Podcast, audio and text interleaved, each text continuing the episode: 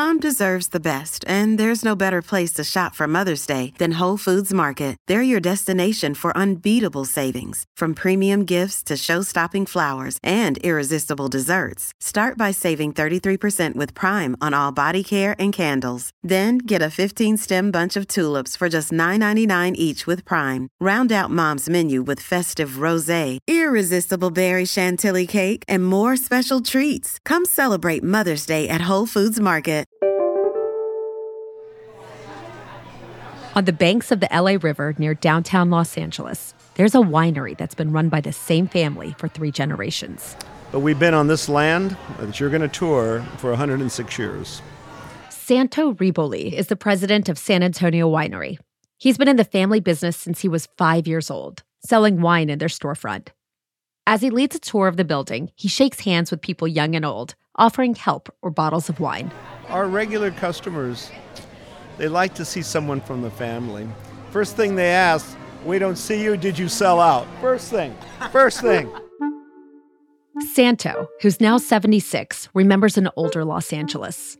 Not that long ago, his neighborhood was surrounded by vineyards all the way to Pasadena. No skyscrapers, no gray concrete highways, and no rush hour traffic. Before any of that stuff, this was one of the first suburbs of downtown Los Angeles, uh, 1880. But Santo isn't old enough to remember the hardest times for his family's business because San Antonio Winery was founded just in time for a sea change in American life the Prohibition era.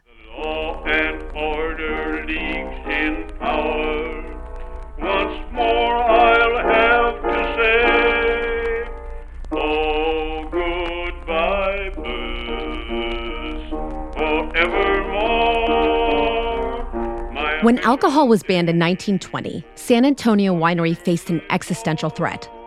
All wineries in California did. The federal government was effectively shutting their doors, whether they liked it or not. And for most, that meant shutting their doors permanently. forevermore. But that wasn't the case for San Antonio Winery. In fact, they didn't have to shut their doors at all. Instead, their business actually boomed because of these laws. How? It's all thanks to an unexpected partner the Catholic Church. They said, you know, there is a condition here. Why don't we see if you could, we can keep you alive by making altar wines? Everything we eat has a story to tell. Welcome to If This Food Could Talk, a history show for everyone who eats. I'm Claudia Hanna. Today on the show, we're going back to the roaring 20s in Los Angeles to understand how a winery managed to become more successful during Prohibition than before it, how anti immigrant sentiment drove the crusade against wine, and how a sacramental loophole in the Prohibition laws may have turned priests into bootleggers. That and so much more after the break. In a narrow hallway in San Antonio Winery, there's a little display built into the wall with shelves of memorabilia trophies, ribbons, and old bottles of wine. Old cork pullers, old labels from another era, It's a look into the past of this place. a price list from 1966. Chardonnay for $1.98 a bottle, right there. A gallon of tawny port for 3.38 a gallon. And even at those prices, winery still made a nickel here and a dime there.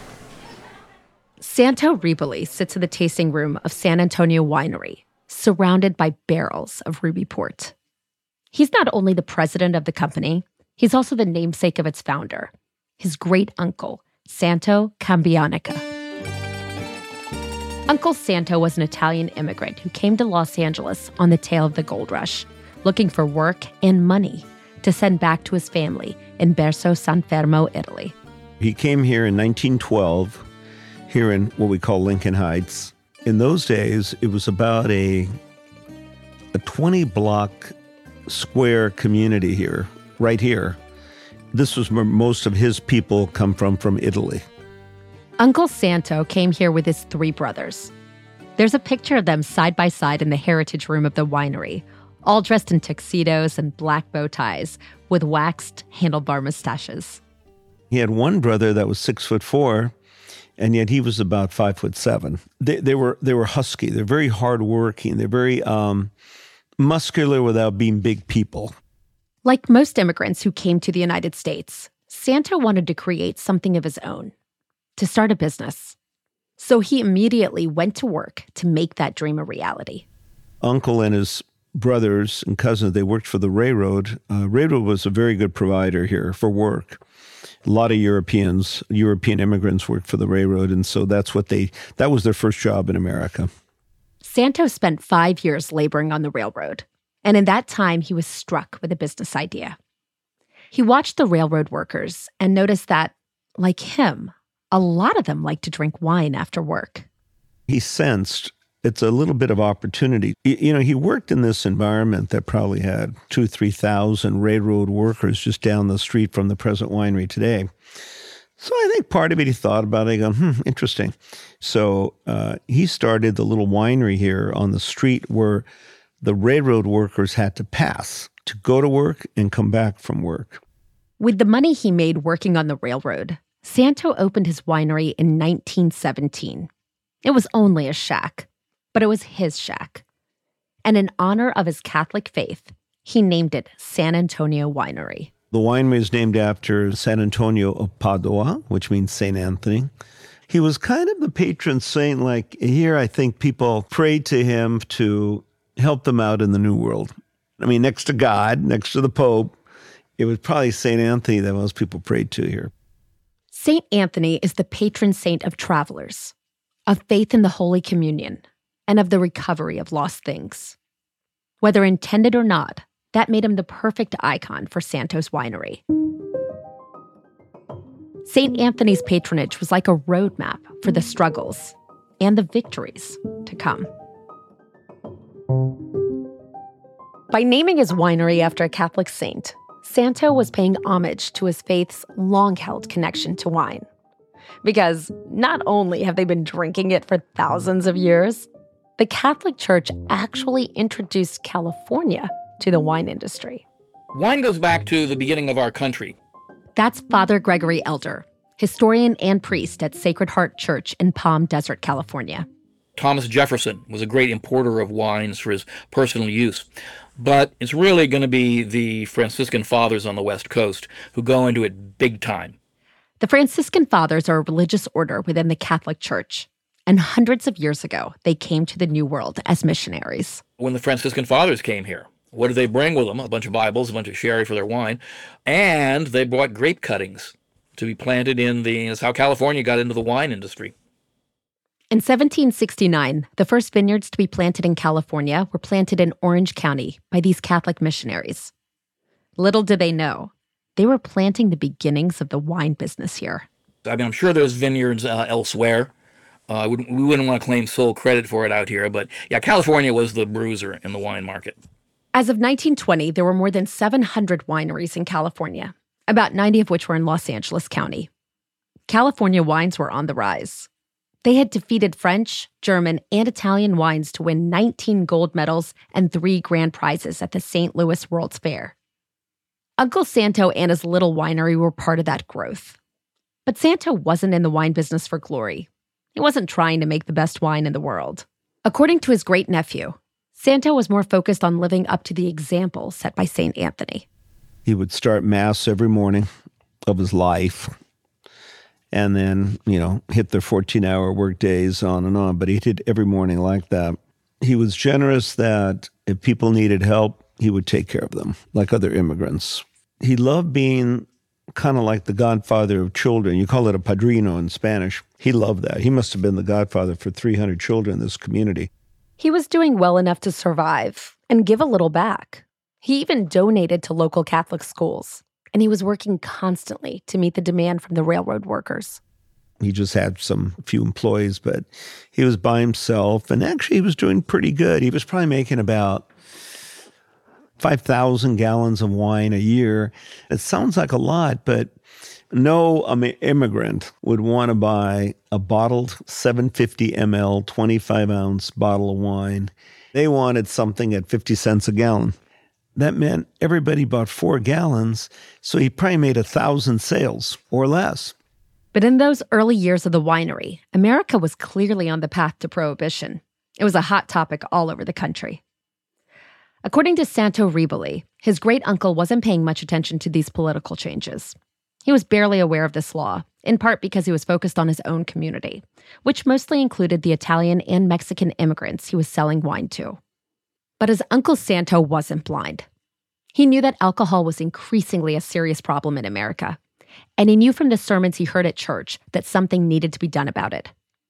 Catholic priests advocated for temperance and moderation, self control, something Uncle Santo thought was lacking in America he, he kind of, in some way, didn't like everything that was happening in America because, you know, it was like the Wild West. There was no one around to watch over you, kind of like checks and balance. Alcohol was a dangerous vice, and he saw its impact in his own community among the railroad workers. It might sound a bit hypocritical coming from a guy who's selling wine to laborers, but his wine was meant to be drunk with dinner, not taken in shots at a saloon there was just a lot of alcoholism in America. There really was. And I think people bonded together, and a lot of them said, look, enough. People drank and their wages went there and their families suffered. It was it was bad, I think, in, in a lot of ways, because for some reason this public in America couldn't handle it.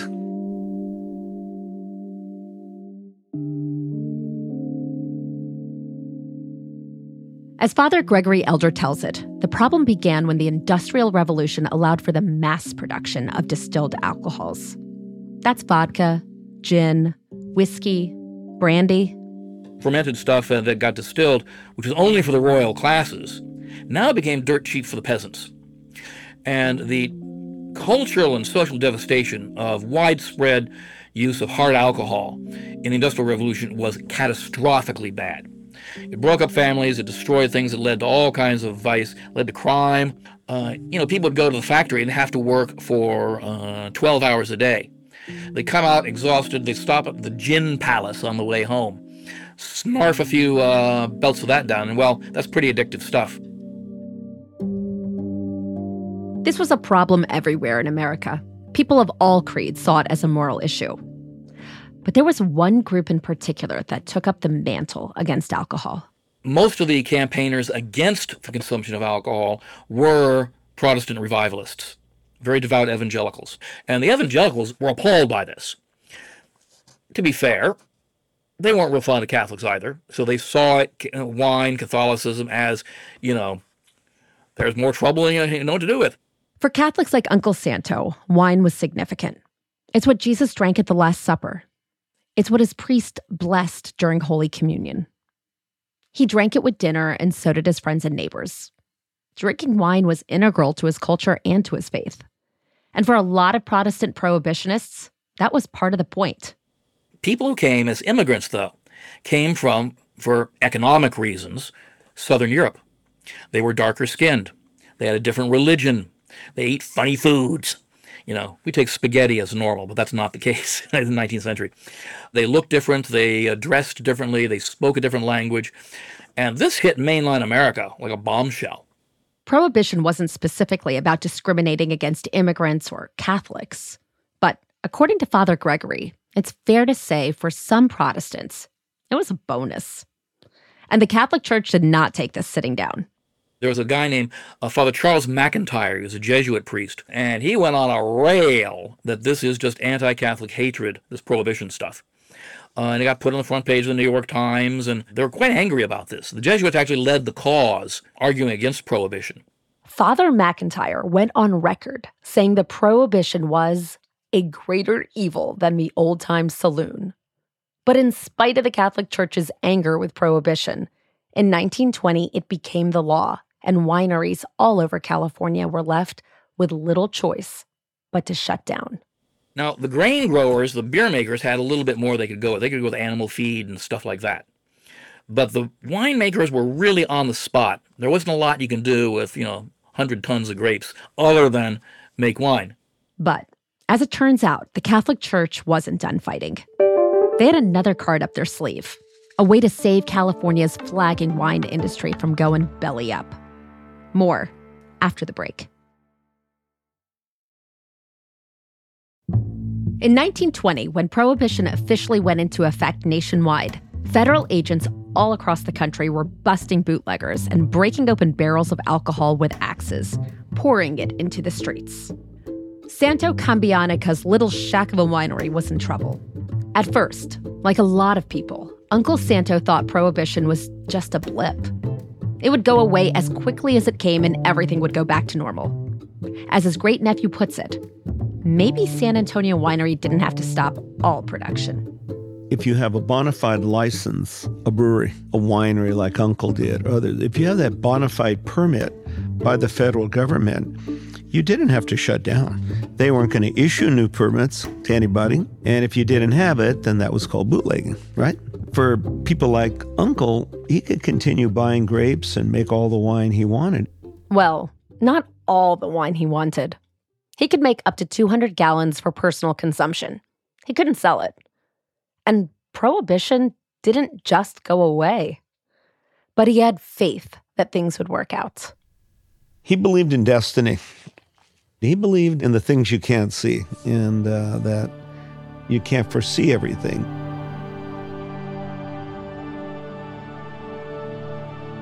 What Santo didn't realize was that years of Catholic leaders fighting against prohibition earned them one little tool an exemption in the prohibition laws tailor made for people like Santo. You could call it a holy loophole. Since communion wine was religious and was part of a culture, the federal government did exempt that from these laws. And that exemption meant the Catholic Church had the power to get winemakers permits to make and sell wine to priests. The trick was getting the church's blessing. The church didn't want just anyone to produce their wines. They wanted someone with integrity, someone devout, maybe even someone who donated to the church. Someone like Uncle Santo. Someone said to him, which is probably from our St. Peter's Church up the road here, uh, the Italian Catholic Church, they said, you know, there is a condition here. Why don't we see if you could, we can keep you alive by making altar wines? Making altar wine wasn't something Santo ever considered, but it made so much sense. It was the coming together of the two halves of his life that sustained him his Catholic faith and his business.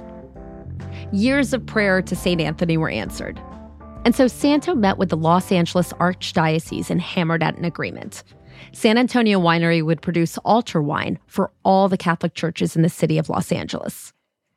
The Archdiocese of LA doesn't have exact numbers from this time period, but they say there were as many as 72 Catholic churches in LA when he started.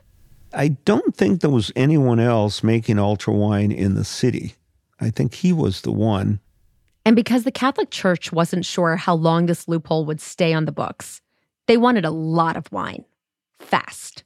And so San Antonio Winery, which had been making about 5,000 gallons of wine a year, suddenly needed to ramp up to meet this new demand they started making 20,000 gallons a year.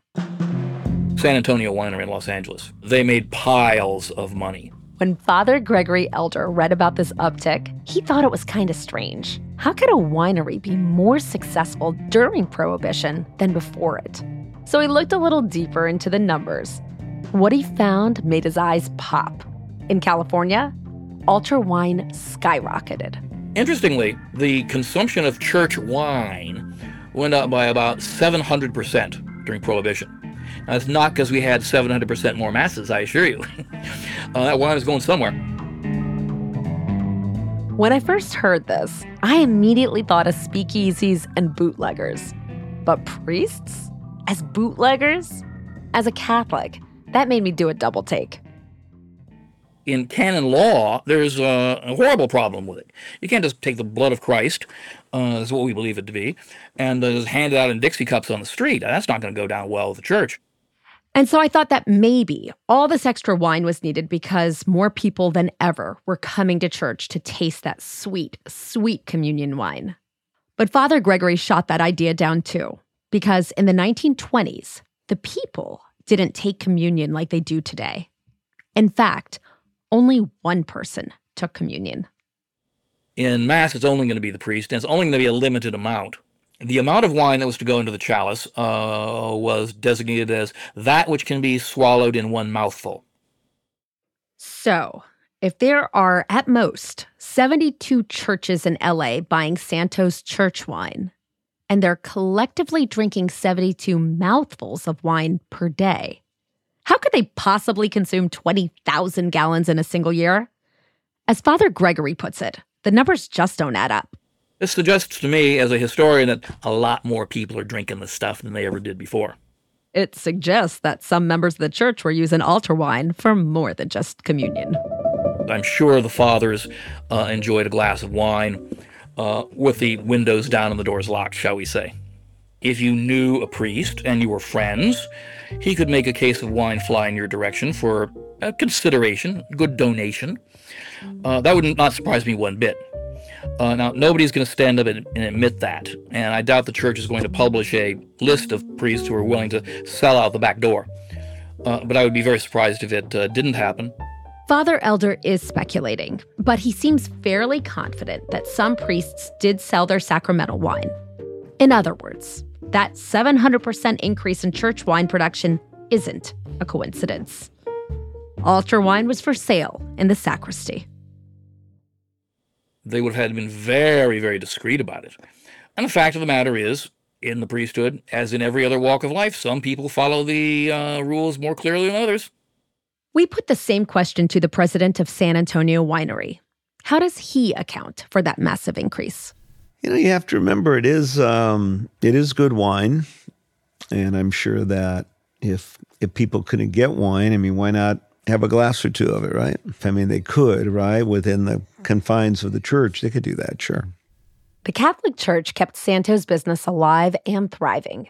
San Antonio Winery was doing so well that Santo and his friends started buying up property in LA. So Uncle and all these guys, they had these little, they had all these little houses that they owned in Venice Beach, right? They would take the red car out there. They were enamored with Venice, I know Venice naturally, and they loved that. It was their own little Italy.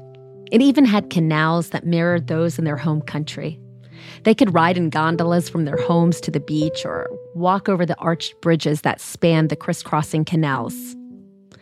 For a moment in time, Santo was living his dream. He was making it in America. But even that wasn't meant to last. Suddenly, the entire country would be plunged into a depression. And then they lost it all, of course. By the end of Prohibition, he, he only had this little shack of a winery left.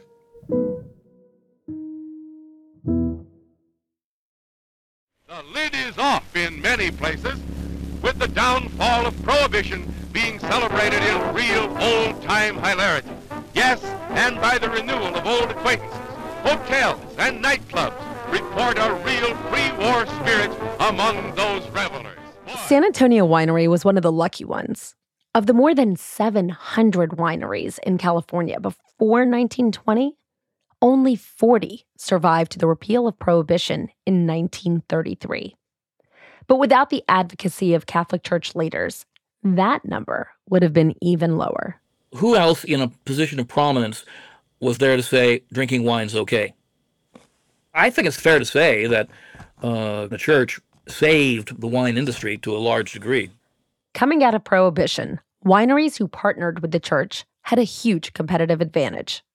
They were still open, ramped up, and ready to produce.